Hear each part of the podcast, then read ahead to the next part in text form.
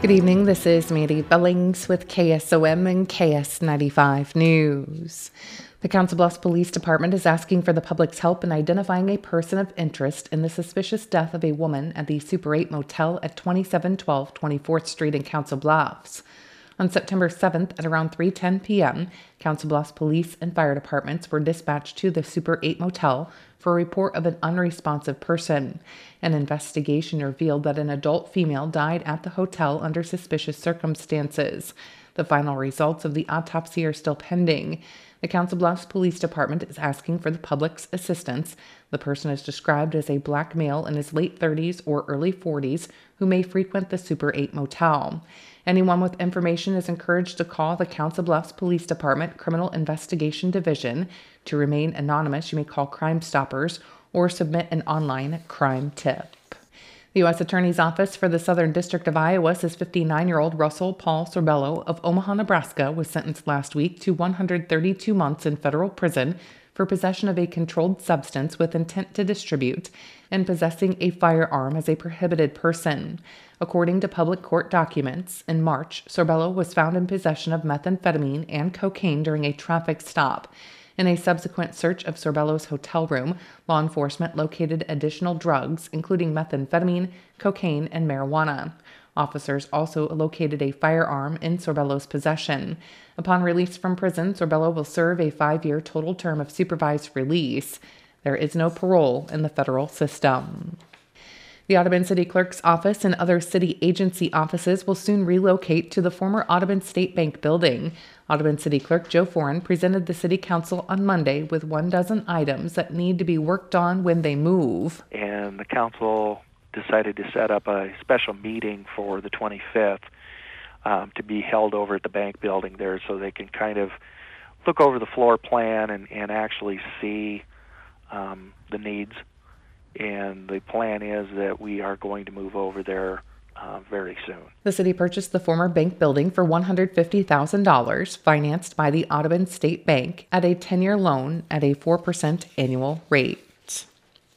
The Montgomery County Board of Supervisors approved a new contract with Family Connections. Supervisors Chairman Mike Olson says the new agreement takes effect on October 1st at 42 cents per square foot 54 cents on June 1st, and 66 cents per square foot in 2025, with negations to follow for ongoing years after that. And that would put us back where we, about where we need to be. The county would still be responsible for the utility bill. However, Supervisor Mark Peterson says that part of the contract may be revised when the two parties renegotiate the new contract on June 1st. So if they are wanting to rent the whole downstairs, eventually that's gonna be another contract negotiation anyway. That will come up then. I'd say for now, we, if this is what was proposed, use this to get by till June, right? Yep. And I, then, I would, go ahead, excuse me. and then at that point, if we're talking the whole downstairs, then that's when the utilities become involved rather than making it messy right now. Family Connections would like to build more office space on county owned property, increasing its rental space to 2,320 square feet. Guthrie County Public Health Director Jotham Arber told the Guthrie County Board of Supervisors on Tuesday that they are revamping a number of policies at the health department. One of those they will be working on is the animal bite policy. We're going to really work on getting all of those, but this uh, fall into winter, we're going to get the animal bite one down so that when I have a city that calls, when I have the hospital that calls, we're all giving out the same information. Um, the way we're doing it now is they just call me so that they're getting the same information, but I would like everybody to be able to give out the same information. Uh, we've bought the uh, or the URL animalbites.gov.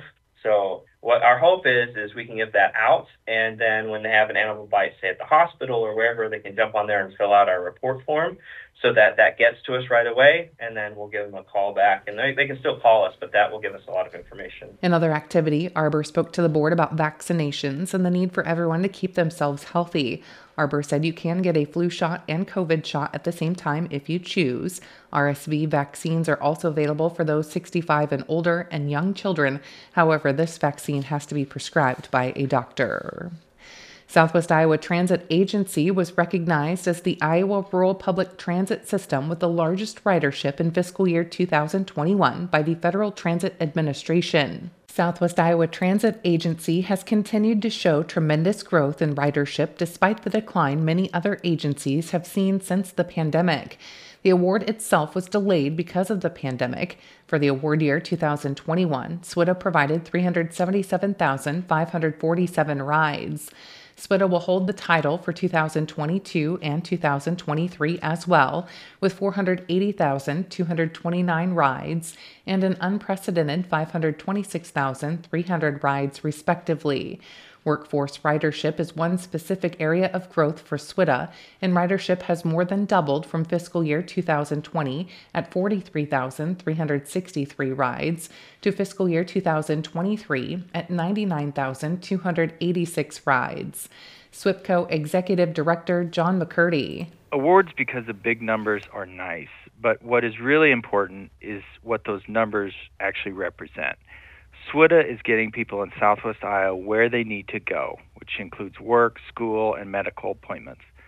Um, the SWITA staff, they really bend over backwards to meet the needs of our clients because they know that every trip that we do is important to that client. SWITA transportation is accessible to everyone, including the disabled population and elderly. SWITA vehicles are equipped with wheelchair accessibility, and one personal care attendant rides free.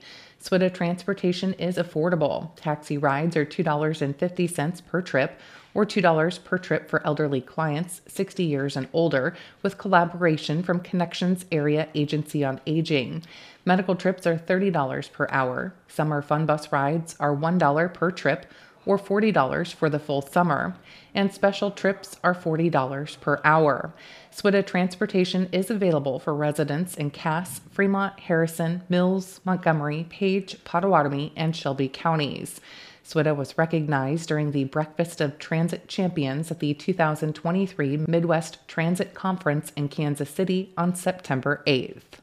More news online at westerniowatoday.com. I'm Edie Billings with KSOM and KS95 News.